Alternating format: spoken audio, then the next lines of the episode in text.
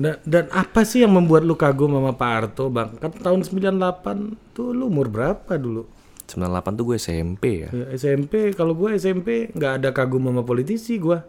Main PS aja gua tiap hari tuh di rental gue mau tanya sama lu, politisi mana yang lu kagumi di Indonesia?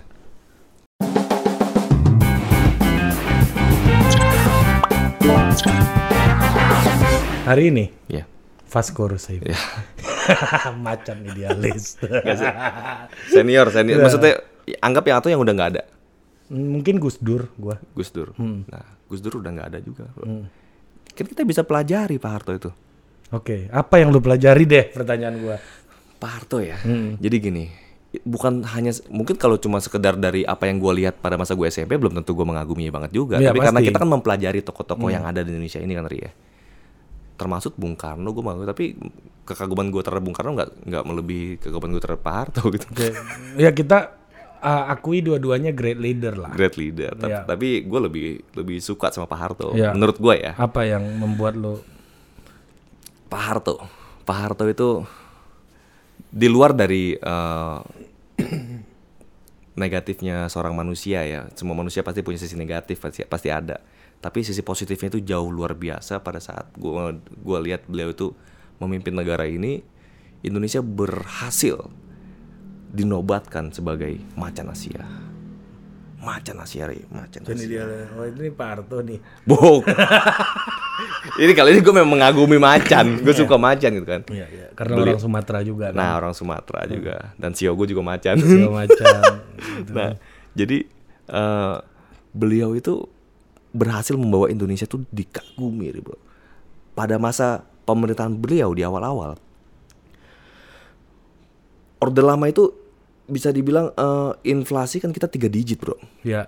Dan Pak Harto berhasil dalam waktu yang singkat memutarbalikkan menjadi hanya satu digit, single digit. Itu luar biasa, bro. Seorang tentara loh dia, dia bukan ahli ekonomi. Seorang tentara yang punya jiwa kepemimpinan yang luar biasa pada masa itu, dia berhasil menuangkan sebuah manifesto politiknya dia sampai Indonesia itu benar-benar dihargai di mata dunia. Kalau kita perhatikan loh, kepala negara mana yang fotonya misalnya di di samping negara-negara maju itu di samping presiden Amerika. Negara-negara yang lain tuh di belakang, Bro. Pak Harto di depan. Banyak gua banget banget gue lihat foto-foto Pak Harto tuh biasanya selalu di samping presiden Amerika dan yang lain kan Amerika kan top power di di dunia ya. Kalau dari presiden Amerika terus yang lain-lain. Terus Tapi kan ada foto Pak. Harto begini juga sama eh, Freeport. Menduk. Ya kalau bicara foto kan lu tahu. foto kan bisa ter ya sama aja dong. Tadi Bukan. ter ka- kali aja Pak Harto lagi di depan gitu. Bukan, Itu foto memang foto diatur. resmi, Ya, foto resmi. diatur. Foto mading kan tuh diatur, Bro. Iya. Posisi negara ini di mana, negara Iya, ini di iya. mana dan Pak Harto berhasil diposisikan Indonesia. Dia yang membawa nama Indonesia itu berhasil diposisikan di samping negara superpower di dunia ini. Di di belakangnya itu kan negara-negara yang lain bahkan sampai sekarang ini Indonesia Ya pada masa Pak Harto kita dulu gini loh, Bro. nggak usah pada masa Pak Harto deh ya. Di era gua aja dulu masih ada anak-anak dari Malaysia belajar ke UI gitu Iya, Ri. iya. Masih ada. Hmm. Guru kita ngajar ke Filipina. Iya. Termasuk teman kita yang eh, senior kita direktur CSIS itu konon katanya Bang Philips J. Permonte lahirnya di rumah sakit Philips J. Permonte karena Iya. Ibunya orang tuanya guru yang dikirim ke Filipina katanya begitu ceritanya yang gua dengar gitu. Oke. Jadi di situlah Indonesia betul-betul dihargai dan jadi jadi sumbernya mata air dunia, mata air Asia Tenggara khususnya ya. Bocor. Ya nggak apa-apa. Ntar dulu. Penonton gua nggak peduli sama Nggak peduli ya? iya. Oke, sip. Nah, lanjut aja dia peduli sama ocehan lu aja.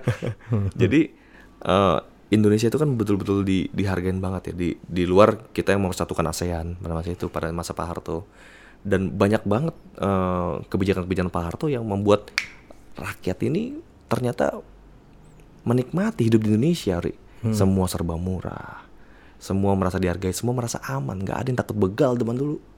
nggak ada, ada begal hilang langsung tuh begalnya bukan orang yang hilang, begalnya langsung hilang. Dan banyak banget lah yang eh, swasembada pangan gitu kan. Kita kita bukannya mengimpor beras tapi kita malah mengekspor beras ke luar negeri. Ya walaupun men- kal- kalau menurut Faisal Basri ekspor apa swasembada pangannya Pak Harto itu sangat artifisial tidak sustainable cuma beberapa kali aja. ya minimal kita nggak ngimpor terus bro. Ini kan kita ngimpor mulu sekarang. Kita pernah ekspor itu aja luar biasa bro. Buat Indonesia ya. Ini kan kita selalu impor, kita berarti kekurangan impor mulu. Berarti kurang apa lahan kita besarnya? Benar. Dan Negara ini. sawah itu 250 ribu hektar berkurang setiap tahunnya sekarang. Iya, dan presiden di Indonesia yang pernah mencetak rekor itu cuma Pak Harto. Nggak ada lagi. Itu FAO yang buat tahun 84. Bener, cuma cuma Pak Harto nggak ada lagi. Dan dan Indonesia dipandang bener ri, Apa dirasakan kunci keberhasilan Pak Harto menurut lu? dolar dulu berapa ri? Iya 2500, 2000. Nggak sampai itu mungkin masih kita masih masih Eh, sadar iya, akan duit sadar, ya. iya. Pada saat kita belum sadar akan duit itu ratusan perak aja Hmm. cuma dolar itu kan. Sekarang 17 ribu. Itu dari sisi ekonomi ya. Sisi ekonomi, sisi politik tadi udah gue jelaskan. Dari sisi pertahanan keamanan. Ya. Luar biasa, Ri. Luar biasa. Sisi pemerataan dengan program-program transmigrasi macam-macam, kelompok pencapir, macam-macam, macam-macam. Dan kita punya garis-garis besar haluan negara pada masa itu Kritiknya tentu ada. Pasti ada kritik, pasti ada kritik ya. Tapi ujungnya prestasi didapatkan oleh Pak Harto gitu loh. Akhir ujungnya Pak Harto berhasil menciptakan Indonesia menjadi seperti itu pada masa itu. Di luar dari sisi negatifnya pasti ada lah. Semua manusia pasti punya sisi Ya negatif. karena eh, yang ingin lo sampaikan kan sebenarnya gue coba iniin bahwa di zaman Bung Karno itu persoalan kita soal perut dan Pak Harto selesaikan persoalan itu. Ya, ya. Orang bilang Pak Harto tuh diktator. Bung Karno apa kurang diktator? Kalau bilang bicara diktator ya mungkin Bung Karno tidak leb- eh, sorry, Bung Karno tidak eh, di bawah Pak Harto sisi diktatorannya. Ya tidak kalau menurut gua sih tidak ada yang sangat diktator atau kurang diktator ya diktator atau tidak diktator aja. gitu ya. Iya gitu aja cara ngelihatnya. Bung Karno sampai- Logis atau tidak sampai logis kan gitu aja kan. Menobatkan dirinya menjadi seorang, seorang presiden seumur hidup, Ya, Panglima revolusi. panglima besar revolusi. Hmm. Pak Harto kan nggak begitu, bro. Dan Pak Harto selalu mem- membuat eh, apa namanya, eh, apa namanya, sa- selalu me- me- menggunakan filosofi Jawanya yang mikul jur, mendem jero itu loh. Jadi semua aib-aib dan kekurangannya Bung Karno atau presiden pemimpin sebelumnya ditutup sama dia. Ada yang penting loh sebenarnya pada masa itu yang di, Pak Harto ditugaskan oleh negara yang tidak dijalankan pada masa itu. TAP MPRS, TAP MPR nomor du- eh, 26 tahun 66. Nomor 26 Ri, bukan nomor 25. Nomor 26 itu penting Ri. Semua ajaran Bung Karno itu di berhak di, harus diselidiki. Berhubungan sama komunis apa tidak? Dan Pak Harto tutup itu dia nggak jalan karena dia menggunakan filosofi Jawa itu gitu loh. Ini kan berbaik. Yang dibahas sekarang cuma TAP MPR nomor 25 aja. 25, 25, 25. Ini Dua. gi- gimana HIP ini menurut lo? Ya HIP ini kepentingan kelompok kiri ini luar biasa banget. Ini pasti ada penunggang besarnya di luar di luar para jagoan-jagoan di Indonesia gitu, di luar dari dewa-dewa politik Indonesia. Gua rasa ini ada pemain belakang layar yang dari asing, kelompok kiri gitu loh. Menurut gue yang untuk memainkan ini apa ya? Sangat ya bisa dibilang sangat sangat mirip dengan aroma-aroma komunis apa yang ditawarkan oleh undang-undang hip hip ini. Gue bilangnya hip hip bukan HIP. hip hip. Kayak gitu loh banyak lah. Kita, kita, kita kalau kita ulas lagi kan panjang tuh kan dari sisi Pancasilanya. Ya balik ke Pak Harto lah. Itu dia balik ke Pak Harto luar biasa dan dengan dengan sederhananya beliau. Apa yang mem- membuat Pak Harto bisa mencapai prestasi itu menurut lu, Bang? Nah ini dia. Inilah skill Ya kalau mau diktator sih semua pemimpin di dunia ini menurut gue punya kecenderungan untuk jadi diktator karena jadi ya. dia pegang power kan. ya. Tergantung dia mau pegang power mau kayak apa kan gitu. Iya. Kita bilang Pak Jokowi dengan eh, image dia yang sangat beliau yang sangat merakyat juga apakah tidak ada kebijakan yang tidak beraroma diktatorship ya tunggu dulu kita bisa uji gitu Iya. kan. Nah menurut lo menurut gue ya eh, diktatorship tuh semua pemimpin punya kecenderungan itu. Bisa jadi. Ya. Bisa jadi. Menurut gue ya. Ya.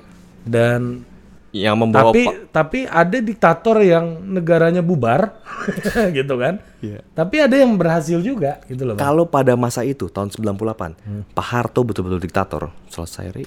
Tinggal dibantai aja dia punya kekuatan negara kok semuanya. Iya. Tapi Pak Harto dengan jiwa besarnya dia dia rela untuk mengundurkan diri.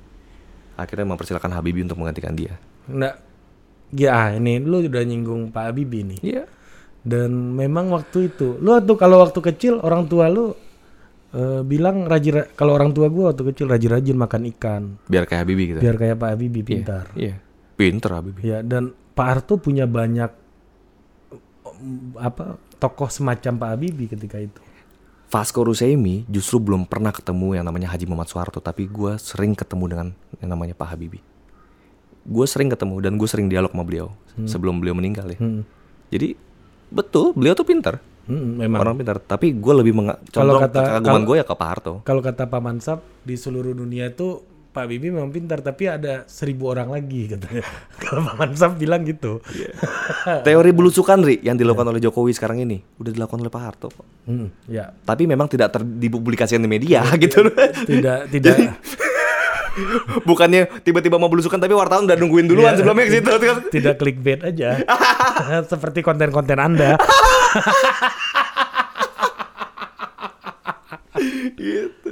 Kalau hari gini kan namanya belusukan kita kadang-kadang ini seakan-akan mendadak tapi wartawan duluan udah nyampe di situ kan. Jadi wartawan tahu dari mana gitu. ya, iya.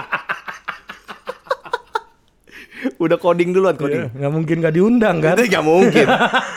Kita paham lah gitu gitu kan. Lagi no- nongkrong keluarga, liburan keluarga, tiba-tiba udah kumpul gitu kan. Iya.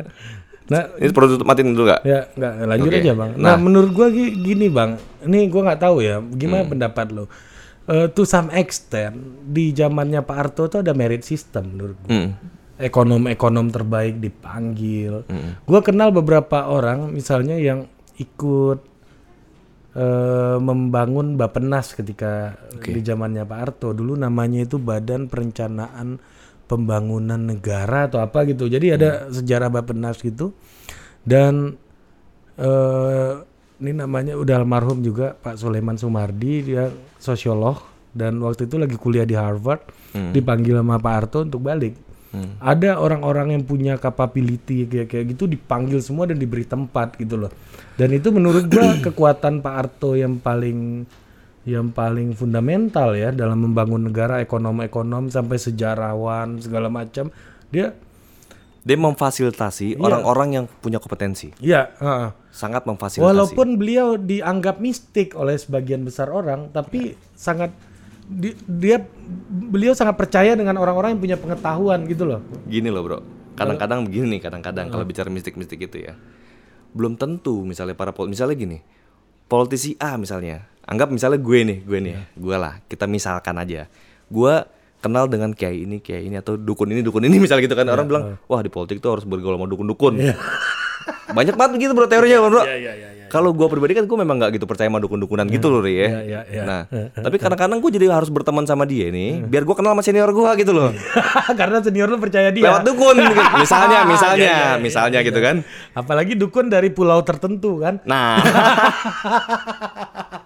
yang sangat terkenal di politik. dan lo tau nggak bro ini bicara sejarahnya lagi nih ternyata bro kan ada ada gosip-gosip nih yang bilang katanya dulu Pak Harto punya banyak ahli-ahli spiritual gitu kan ahli spiritual. Ternyata ahli spiritual itu sebenarnya adalah sultan-sultan raja-raja raja-raja seluruh Indonesia. Jadi dia mungkin dia memfasilitasi itu. Dia ngikat kepentingan itu mungkin. Enggak. Eh, itu dibahas di channel Anda aja, Pak. gua takut gua balas gituan di channel gua. Ntar diomelin sama penonton. Ta- tapi ngerti gak maksud gue Iya, iya, iya, bilang ngerti, aja ya? ngerti, ngerti, Jadi ngerti, ngerti, ngerti. kepentingan sisi politiknya Iya. bisa jadi seperti itu Iya, gitu loh. Karena mau melakukan konsolidasi sebenarnya. konsolidasi. Ya, hmm, secara politis. Gua nggak mau bahas mistiknya, Bang, tapi Kita jangan bahas mistis Iya. buat apa? Kayak Kita juga, gue pun sangat tidak menikmati dunia mistis, Iya, Ri. Kali aja. Gue sangat nggak suka dunia mistis. Karena di dunia maya kan sangat clickbait. Enggak, kalau di Macan Didas nggak kena dunia mistis. kena ya, kena. kena. Beda-beda clickbait Lu ya kan? nggak nggak pernah cek, cek ini apa jembatan Casablanca gitu. Nggak kena. Sama halnya kayak gue main main apa namanya konten-konten kayak eh, para buat eh, gua collab sama youtuber-youtuber besar tapi segmen yang berbeda juga clickbaitnya nggak ngaruh Nggak gitu loh. Enggak, jadi nggak kena clickbait ya dunia mistis, Iya. dunia selebriti itu nggak nggak kena lah kita. Iya. Gue yakin di total politik juga nggak kena. Nggak, dunia nggak, itu. nggak, Segmennya beda kan? Beda beda. Echo chambernya beda. Iya. Nah, nah balik lagi bang, ya itu untuk melakukan konsolidasi politik kan. Nah yang kedua soal ya orang-orang hebat tadi Mm. yang memang punya reputasi akademik, ekonom-ekonom hebat, sampai ada sebutan ma- mafia Barclay kan dulu kan. Oke. Dan itu Pak Harto berikan orang-orang itu tempat gitu Iya. ketika itu. Iya. Apakah itu bentuk ketidakberdayaan Pak Harto atau memang gimana sih lo lihatnya? Itu yang pemimpin, Bor. Dia bisa merangkul segala macam golongan, segala macam golongan dari sejadah sampai ramjada. Itu pemimpin bro. Bahkan mohon maaf, tikus got aja kalau perlu dirangkul. Suatu saat kita butuh juga tikus got. Dipegang. Kalau kita nggak pegang liar nih barang tikus got kan. Ke mana-mana nyemarin penyakit. Dengan kita pegang, kita kuasain mereka, kita bisa uh, buat sebuah manajemen negara. Pada masa itu Pak Harto berhasil banget bro. Indonesia bangkrut pada masa itu bro. Pada masa akhir pemerintahan Bung Karno, Indonesia bangkrut bangkrut sebangkrut bangkrutnya inflasi kan kita besar banget bro. Pak Harto berhasil membuat tem makanya dia disebut sebagai bapak pembangunan di Indonesia ini kan. Itu yang itu yang kekaguman gue di situ lah dari sisi sebenarnya banyak banget kalau gue mau kita mau bicara manifesto politiknya dia ya Iya, karena uh, politik hari ini, diskurs hari ini kita jadi tidak adil terhadap uh, orang-orang yang sudah bekerja untuk negara sebenarnya. Iya Oh, ada sisi baiknya, tapi gua bang, gua terus terang sebagai personal gua nggak bisa terima dengan uh, apa namanya keluarga-keluarganya mendominasi ketika di akhir-akhir pemerintahannya, terutama di tahun 93-an gitu. Oke, anggaplah itu betul. Anggaplah itu betul. Jauh lebih banyak pemimpin yang baru berkuasa 2 tahun ataupun tiga tahun ataupun cuma setahun tiba-tiba keluarganya pun udah masuk. Bahkan ada juga keluarga nyalon ikut nyalon juga. Ya itu konsekuensi lah. Bor, Pak Harto misalnya keluarga atau anak-anaknya itu itu kapan sih mulai mulai ikutan kayak Bu Tutut ya. Dia kan baru di akhir-akhir aja dia jadi menteri, jadi pejabat di negara ini. Ya dulunya masih SMA dia bang tahun 70-an. Iya, Bu, enggak lah. Dia udah udah senior bro jadi menteri itu. Oh iya iya iya. iya. Iya kan di di akhir di tahun-tahun 99 kalau nggak salah 97 96 gitu ya kalau salah ya. 96, ya. Nah, dia baru terakhir tuh aja dia jadi pejabat. Nah, kalau sekarang kan beda. Baru sebentar jadi presiden, anaknya udah jadi mau jadi wali kota, mantunya udah mau jadi wali kota. Baru sebentar jadi presiden, baru dua periode misalnya gitu ya. Baru ada yang jadi presiden lagi, anaknya maju lagi jadi ketua umum partainya juga misalnya gitu loh. Atau baru jadi menteri, anaknya juga maju di sini. Kan politik dinasti jauh lebih kencang sekarang dibanding Pak Harto sebenarnya. Atau lu melihat itu, lu nggak merasa itu adalah bagian dari kultur politik kita yang mana orang itu lebih trust kepada eh, keturunan, blood gitu kan? Enggak juga, Ri. Kekerabatan Enggak. dibandingkan dengan kompetensi. Pak Harto nggak begitu, bro. Pak Harto nggak begitu. Beliau tidak memberikan fasilitas-fasilitas ke anak-anaknya sebenarnya. Dia 32 tahun merintah negara ini, bro ya. 32 tahun. Kalau toh memang benar, kalau toh memang benar dia memberikan fasilitas itu dan menjadikan anaknya seorang pejabat, itu cuma di akhir-akhir periodenya doang kok. Setelah berapa tahun berkuasa. Tapi yang lain, yang lain, yang baru-baru aja udah langsung dikasih fasilitas. Bahkan bisnisnya konon katanya pemimpin negara kita bisnisnya pun anak atau ininya juga ada ada yang berbisnis juga di Iya benar. ya jadi Ya. apa apa Di- kita adil adil kalau kita menjudge kalau Harto seperti itu Lu lanjutin di itu gue jadi saksi langsung besok di Polda Metro Jaya. ya kita kan nggak menyebut merek bro Iya, iya, jadi iya, biarkan teman-teman berdiskusi di kolom komentar kan Google- siapa dia Googling gitu. aja. googling aja Udah ada di Google. nah itu yang menurut gua kita nggak adil lah kalau kita Iya. menjudge Harto itu men- menjalankan sebuah politik dinasti kita menjudge Pak Harto itu eh, memberikan fasilitas yang luar biasa kepada dan tidak mungkin orang bisa berkuasa selama itu tanpa eh, fondasi yang kuat. Iya, fondasi yang kuat. Menurut lu apa fondasi Pak Harto, Bos? Fondasi Pak Harto dicintai rakyatnya. Anda jangan rakyatnya. kampanye juga di sini. Itu output dicintai rakyat. Itu fondasi, Bro. Iya, itu outputnya setelah Outputnya. dia melakukan sesuatu baru rakyat cinta sama dia. Kalau menurut lo itu output, menurut gue itu fondasi dan outputnya adalah makmurnya negara Indonesia menjadi macan Asia. Outputnya di situ kita dicintai rakyat, jadi rakyat ikhlas bekerja untuk negara, rakyat ikhlas bekerja untuk pemerintahnya. Ya, masa ikhlas, Bos? Ikhlas bro, Pakai tentara dulu. kata siapa? Kata buku-buku sejarah lah. Bukunya siapa ya? Bukunya siapa? Macam-macam. Gua baca lah. Bang. Lu banyak kan baca buku Karasi ini sih masalahnya. Oke, Bang. Coba lu baca buku yang sebelah sini Iya. gitu kan. Jangan yang sini mulu lu baca bukunya. Oke, Bang. Eh. Ini satu lagi. Lu pindah ke berkarya setelah itu. Iya. Memang lu ngefans sama Pak Harto jadi relevan nih. Gue ingat betul, lu di Depok tuh di sebuah acara, lu kita kembalikan Orba. Ah, lu orasi-orasi kayak begitu tuh. Lu percaya betul dengan itu. Iya. Ini bentuk kepercayaan lu atau masalah Mas Prio aja sebenarnya? Enggak lah, enggak lah, bukan. Pak Priyo Budi Santoso itu mentor politik gua. Ya. Tapi bukan berarti gue ngikutin dia. Tapi memang gue mengagumi Pak Harto sebelum gue kenal Pak Priyo. Iya, iya. Gitu loh, Bro. Ya itu gue setuju tuh. Nah, kebetulan kita punya kecocokan nih, Bro. Di situ kan kita punya kecocokan nih memang dan ternyata Partai Berkarya pada masa itu kan dipimpin langsung oleh terahnya Cendana, Idola lu ini ya. Pak Tommy Soeharto. Iya. Yang yang secara fisiknya juga sangat mirip banget gitu kan, Bro. Bilang, "Uh, ini Tapi lu yakin pemikirannya juga sama? Ya, gini, Ri. Minimal beliau sering berdiskusi dengan bapaknya. Minimal. Ya, bapaknya didik dia lah. Minimal beliau banyak diskusi dengan bapaknya, minimal beliau tahu gaya hidup bapaknya, tahu cara bagaimana mem- mem- mem- memperlakukan pemimpin apa melakukan anak buah, mem- membuat sebuah manajemen. Minimal itu dulu deh minimal. Dan gue gue di situ ngeliatnya, wah ini terahnya Pak Harto di sini. Ini langsung langsung Pak Tommy yang pimpin. Ya mau nggak mau ya gue gua gua ikut nih. Gue ikut di sini. Lu merasa Pak Tommy mampu untuk menghidupkan kembali dalam artian gini, menghidupkan Soeharto spirit lah gitu. Ini bukan bicara Pak Tommy mampu atau tidak mampu, tapi ini bicara partai ini kan bicara kerja bareng-bareng, kerja bersama-sama. Minimal gue punya pemikiran yang sejalan. Jadi Oke. gue masuk ke dalam satu eh, wadah yang memang gue tahu manifesto politiknya ke sana gitu loh. Lu nggak harus melawan arus lah di situ. Nggak harus melawan arus karena gue tahu arah politiknya partai berkarya yang dipimpin oleh Pak Tommy ya ke sana. Sesuai pasti dengan ideologinya Pak Harto dengan Lu manifesto politiknya Pak ya, Harto. Nggak gua. mungkin dia lawan-lawan bapaknya kan istilahnya gitu. Karena dia udah di charge langsung oleh bapaknya langsung. Iya, kayak Bu Mega sama Bung Karno lah. Nggak mungkin Bu Nah. Mega bertentangan ajarannya sama Bung Karno menurut minimal menurut interpretasi beliau gitu ya. Iya, itu ada arah-arah yang mirip di situ kan dengan dengan ininya. Ya siapa pun anaknya mau Pak Tommy Soeharto, Bu Tutut, Bu Titi, semua kan masuk dalam partai berkarya. Pak Sigit langsung. Pak Lu nggak takut dianggap milenial terutama lu pro orba gitu, Bang? Ya, kenapa gue takut? Bahkan survei ter survei terakhir seluruh survei yang ada di Indonesia mau survei yang pro dan kontra terhadap Pak Harto, Pak Harto presiden terbaik di Indonesia kok. Semua survei, lu bisa cari browsing di Google. Presiden terbaik di Indonesia adalah Soeharto. Bahkan survei yang dibuat oleh teman-temannya Pak Jokowi. Pak Jokowi nomor dua. Teman apa pegawai? Teman-temannya Pak Jokowi lah ya. Teman-teman, teman. Bahkan survei-survei itu pun Pak Harto bertengger nomor satu, presiden terbaik di Indonesia, mengalahkan Bung Karno. Persepsi anak muda, ri. Jadi kalau kita masih terus eh, yakin bahwa apa seakan-akan yakin Pak Harto tuh nggak disukai anak muda, nggak disukai kelompok milenial, kata siapa survei-survei jelas. Bahkan survei yang berbeda arah politik sama Pak Harto pun begitu ngucapinnya.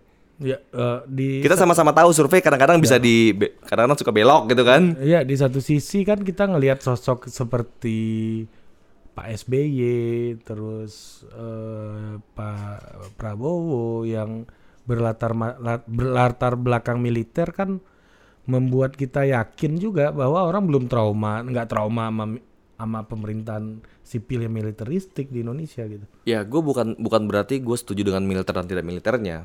Yang gue kagumin kepribadian beliau dalam memimpin negara ini.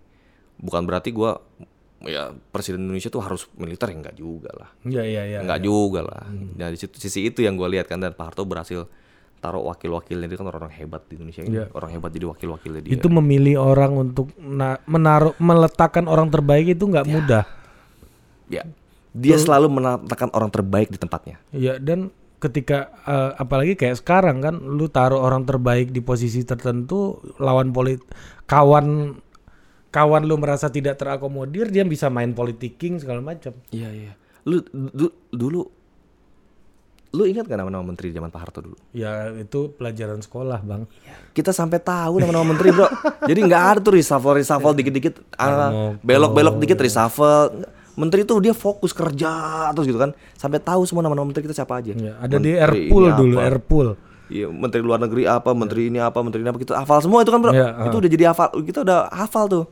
Udah dan dan apa namanya, mereka berhasil menjalankan GBHN kita, apa turunan dari eh, program kerjanya Pak Harto itu sukses. Menurut lu orang Pak Harto selain Pak Harto sendiri ya, orang Pak Harto yang paling orba dalam tanda kutip siapa, Bang?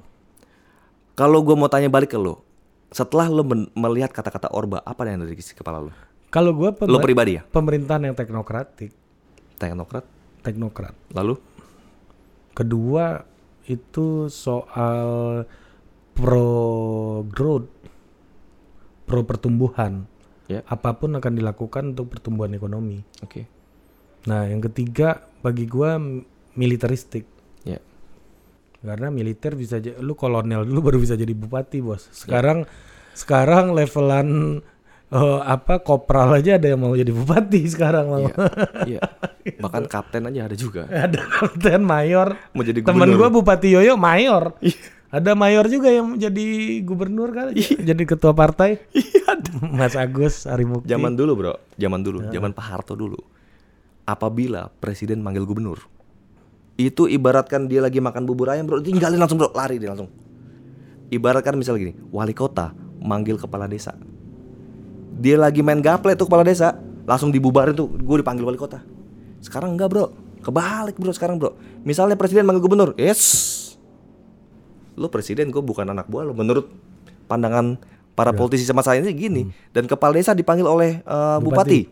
Eh, gue yang bikin lo menang, coy. Iya, Bukan amplop lo yang angkat gue. amplop amplop gua lebih banyak daripada amplop. Ya, gitu, bro. amplop lu lima puluh ribu, gua dua ratus ribu satu suara. kata. itu gua temuin tuh fakta tuh. Itu fakta. Iya. Dan kepala desa tidak takut sama bupati sekarang. Iya. Tidak nurut bupati punya kebijakan ini. Misalnya gini deh, presiden ngeluarin misalnya kebijakan PSBB, misalnya gubernur maunya ada yang lockdown, ada yang tidak. Ini gimana sih? Negara tidak dalam satu komando. Punya gaya masing-masing. Mereka berbeda sendiri masing-masing. Tapi ak- akhirnya mencelak mencelok ini tidak nggak terstruktur kerja pola kerja kita di situ. Nah, eh, ini kebetulan lu udah bahas COVID, Bang. Ini barusan beberapa minggu yang lalu, berapa hari ini, hari ini. Beberapa waktu yang lalu Bang Sandi udah ngomong masalah itu eh eh, apa gugus tugas pemulihan ekonomi nasional. Hmm. Oke. Eh, menur- dan menurut lu gimana kalau seandainya Bang Sandi misalnya ditunjuk pemimpin itu oleh presiden gitu? lu kan kawannya Bang Sandi, lu kira-kira mau ikut gak gitu loh maksud gua? Pertanyaannya agak menjebak gitu. Kagak bang. Jadi kalau gue kalau gue Iya, ya Kak. ngeliatnya Bang Sandi ini punya punya integritas yang luar biasa. Dia udah kita sama-sama tahu lah. Di di tataran elit nih pasti tahu Sandi itu udah ditawarin posisi apa pun dia tolak. Tolak karena memang dia punya integritas itu. Posisi apa kasarnya Ri? Kalau misalnya Sandiaga Uno dia mau minta posisi ini pasti dikasih sama Pak Jokowi. Tapi dia menolak itu. Dan kalau misalnya betul apa yang lu sampaikan tadi, walaupun gue sebenarnya Enggak di Bang Sandi yang ngomong soal Iya, kita tapi kan belum tentu dia menerima posisi itu. Iya. Kan kita misalnya beliau ternyata ditunjuk seperti itu misalnya ini ya. Menurut gua beliau mungkin tidak akan menerima itu atau mungkin kalau toh iya, dia memang pure buat ngebantu itu. Mungkin jadi konsultan di belakang layarnya untuk membantu itu. Mungkin ya, karena Bang Sandi kan punya keahlian di bidang ekonomi ya. Iya, memang keahliannya secara kompetensi artinya kalau Bang Sandi dilibatkan oleh Pak Jokowi ya sama kayak Pak Harto melibatkan misalnya Nugroho gitu misalnya. Iya, iya, iya. Susanto gitu. Ya. Atau ekonom-ekonom UI kan. Iya, gitu. bisa jadi Bang Sandi ya, ya di, karena dia cintanya dia sama negara ini dia su- dia sumbangkan semua ilmunya dia untuk ngejagain ekonomi negara kan gitu. Tapi lu gimana melihat itu? Eh, setuju nggak lu kalau Bang Sandi gabung? ya itu pilihan politik dia ya kalau kalau gue jadi bang Sandi dan gue lihat ya gue yakin kalau bang Sandi ya mungkin dia akan membantu pemerintah dengan ide-idenya dia disampaikan dengan diskusi dan dia kan sering ketemu menteri-menteri dia memberikan pemikiran dia "Bang, ini begini begini dialog sama menteri-menteri itu Pasti kan kayak Mas- nggak harus dia Pak jadi Erick- pejabat di situ kan Pak Erick Thohir pasti suka nelpon dia. juga. pasti bro menteri-menteri banyak yang sahabat Sandi lah Hmm. nah di situ dia banyak memberikan pemikiran-pemikiran dia di situ nggak harus dia jadi menterinya kan Hmm. kan nggak harus dia jadi menterinya Iya, ketua gugus tugas maksud gua. ya itu maksud gua dia dia kan nggak juga dia harus Karena jadi ini karena ini darurat. Mm-mm. Mau nggak mau nih negara butuh orang terbaik lah sebagai orang yang punya yang lentur untuk ber berinteraksi Iya, antara dunia usaha gini. dan Oke dunia paham paham gue gitu loh. Ya, Karena memang itu jagonya bang Sandi gitu kan Iya, ya dia bisa memang ahlinya Sandi iya, begitu Dia dot connector. tapi Sandi tidak perlu eh, maksudnya gini tidak juga harus menjadi seorang pejabatnya di situ untuk dia me- mentransferkan semua pemikirannya dia kan ngerti nggak maksud gue Ri? Enggak, negara butuh dia untuk ngerjain gitu loh maksudnya. dibantuin pasti gue yakin kalau kalau buat diban- ngebantu pasti ngebantu Pak Sandi tapi belum tentu Sandi mau nerima jabatan itu karena menurut beberapa pihak eh, para pendukung dia memang ingin kan dia berada di luar untuk terus memberikan sebuah kritikan yang solutif Kalau dia pada negara. dia terima gimana menurut? Ya kita lihat nanti. Kalau kalau gue sampai detik ini gue masih belum yakin Sandi mau terima itu. Kalau dia terima, Ya tandanya ada maksud lain di situ di balik itu. Tandanya mungkin dia memang harus terjun langsung, tapi menurut gue nggak yakin dia terima. Gue nggak yakin, Ri. Mungkin lu sudah mendengar dialog, mungkin dia akan terima, tapi menurut gue gue nggak yakin. Hmm, oke bang. Nah kita masuk nih bang ke soal part. Gue sebenarnya agak kesulitan wawancara bang Vasco ini karena gue nggak pakai iPad. karena dialah yang paling mengkritisi gue pakai iPad. Lu jangan kayak kelihatan sok pintar gitu loh pakai iPad. Jadi gue loncat-loncat nih diskusinya nih. kita kalau di kalau di Macan Idealis ya gue kenapa gue nggak pakai iPad kenapa gue nggak pakai apa pointer pointer memang gue Macan itu ya sekedar gue ngobrol gitu aja jadi yang nonton gue tuh ya dengerin gue ngobrol gitu loh bro dengerin gue ngobrol dengerin gue berguru ya kan Ya ya. gitu aja Nah, ini soal munaslup Partai Berkarya bang. ya Heboh kemarin Pak Tommy turun langsung. Kenapa perlu turun langsung sih bang? Kan bisa nyuruh orang buat bubarin. Kan gua baca di media lu bilang ilegal gitu ya. Oke ilegal. Kok Pak Tommy langsung gitu loh yang turun loh? gue aja nggak tahu tadinya mau turun dia. Itu bener bro. Pagi itu jam 5 pagi pun pada saat pada hari itu gue nggak tahu Pak Tommy mau datang mau bubarin acara itu. Gitu loh. Tadi gue pikir ya hanya dari angkatan muda partai berkarya Iya. dari laskar laskar partai berkarya yang datang ke sana yang untuk menertibkan acara itu karena memang eh, acara itu kan dianggap tidak mewakili partai berkarya. Jadi dibubarkan sebelum acara itu mulai gitu kan. Tapi ternyata tiba-tiba Pak Tommy mau datang langsung untuk untuk membubarkan acara itu. Menurut gue itu jiwa pemimpin yang luar biasa. Jadi dia dia pemimpin yang pada saat ada su- sebuah kejadian yang krusial dia langsung di depan. Dia bukan takut dikudeta gitu. Enggak lah, enggak lah. Itu kenapa sih bisa ada munaslup tuh apa sih yang membuat orang tidak puas bang? Tentunya ada kan. Ya pasti ada lah. Kalau bicara ketidakpuasan ya tanyanya ke pihak mereka ya, bukan ke gua. Kalau kalau gua sih ya sampai detik ini ya hmm, partai berkarya masih tetap harus dipimpin oleh Terah Cendana. Sampai detik ini, Iya iya iya. partai berkarya sampai detik ini Paling enggak masih harus dipimpin oleh anaknya Pak Harto. paling enggak sampai masuk DPR. Habis itu pas kursi ini. Enggak, bukan gitu. Tapi bukan. Karena memang magnet politiknya anak-anak Pak Harto itu yang menjadikan Partai Berkarya ini punya punya sebuah magnet besar jadinya kan. Itu lu nggak ngerasa malah memperkecil segmennya Partai Berkarya, Bang? Untuk Dengan keluarganya Pak Harto ini. enggak dong. Ri masih gede Ri segmennya Pak Harto ini Ri. Tapi memang evaluasinya Partai Berkarya kurang maksimal dalam hal mengkampanyekan partainya pada masa itu. Hmm. Jadi hasilnya ya 2%. 2%. Orang kan berpikirnya partai berkarya seakan-akan partainya dari Cendana itu kampanye jor-joran, punya uang banyak. Enggak. Enggak. Oke. Kita seluruh Indonesia ini bahkan patungan masing-masing.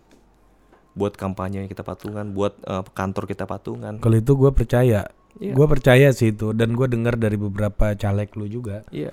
Tapi publik nggak akan pernah percaya bang masalah persepsi aja nih. Itu itu maksud gua gini loh. Partai berkarya yang di yang dipandang orang kan katanya wah nih kalau partai berkarya ini Cendana yang turun katanya uang banyak gitu kan. Iya dan orang masuk situ juga merasa wah ini bakal ada bagi-bagi duit nih. Enggak. Gua nggak itu kalau gua. Nggak ada sebagian yang gue ketemu gitu. mungkin ya tapi kalau gua nggak melihat banyak begitu nggak nggak banyak yang berharap begitu sih nggak banyak tapi maksud gue gini loh tanpa bantuan se- sebuah uang yang besar aja partai berkarya bisa dapat angka 2% untuk membantu kampanyenya maksudnya ya. Karena kampanye itu kan kampanye partai butuh duit ri. Butuh buat publikasi. Dan berkarya pada masa itu evaluasi gua memang pada itu kita memang agak kurang untuk mengkampanyekan diri kita mengkampanyekan partai kita pada masa itu. Dan dan akan dimaksimalkan nanti untuk pemilu berikutnya hasil survei kan memperlihatkan ada 10% kan orang yang masih rindu Eh, 8 sampai 10% Lu bukan begitu. Untuk yang Baru. Pak Harto di semua survei yang ada, dia presiden terbaik Indonesia. Presiden terbaik Indonesia di semua survei. Mau di survei versinya siapa, lawan politik pun surveinya Pak Harto. Semua survei, bener loh, Ri. lu bisa cari di Google lah, teman-teman cari di Google lah ya. Semua survei menyatakan itu. Dan manifesto politik itulah yang akan dijalankan oleh partai berkarya yang positifnya, yang tepat digunakan pada masa ini. Sebenarnya Pak Jokowi juga menjalankan kok beberapa eh, pola-pola kerjanya Pak Harto cuma diganti nama doang, Ya, rebranding. rebranding misalnya kan.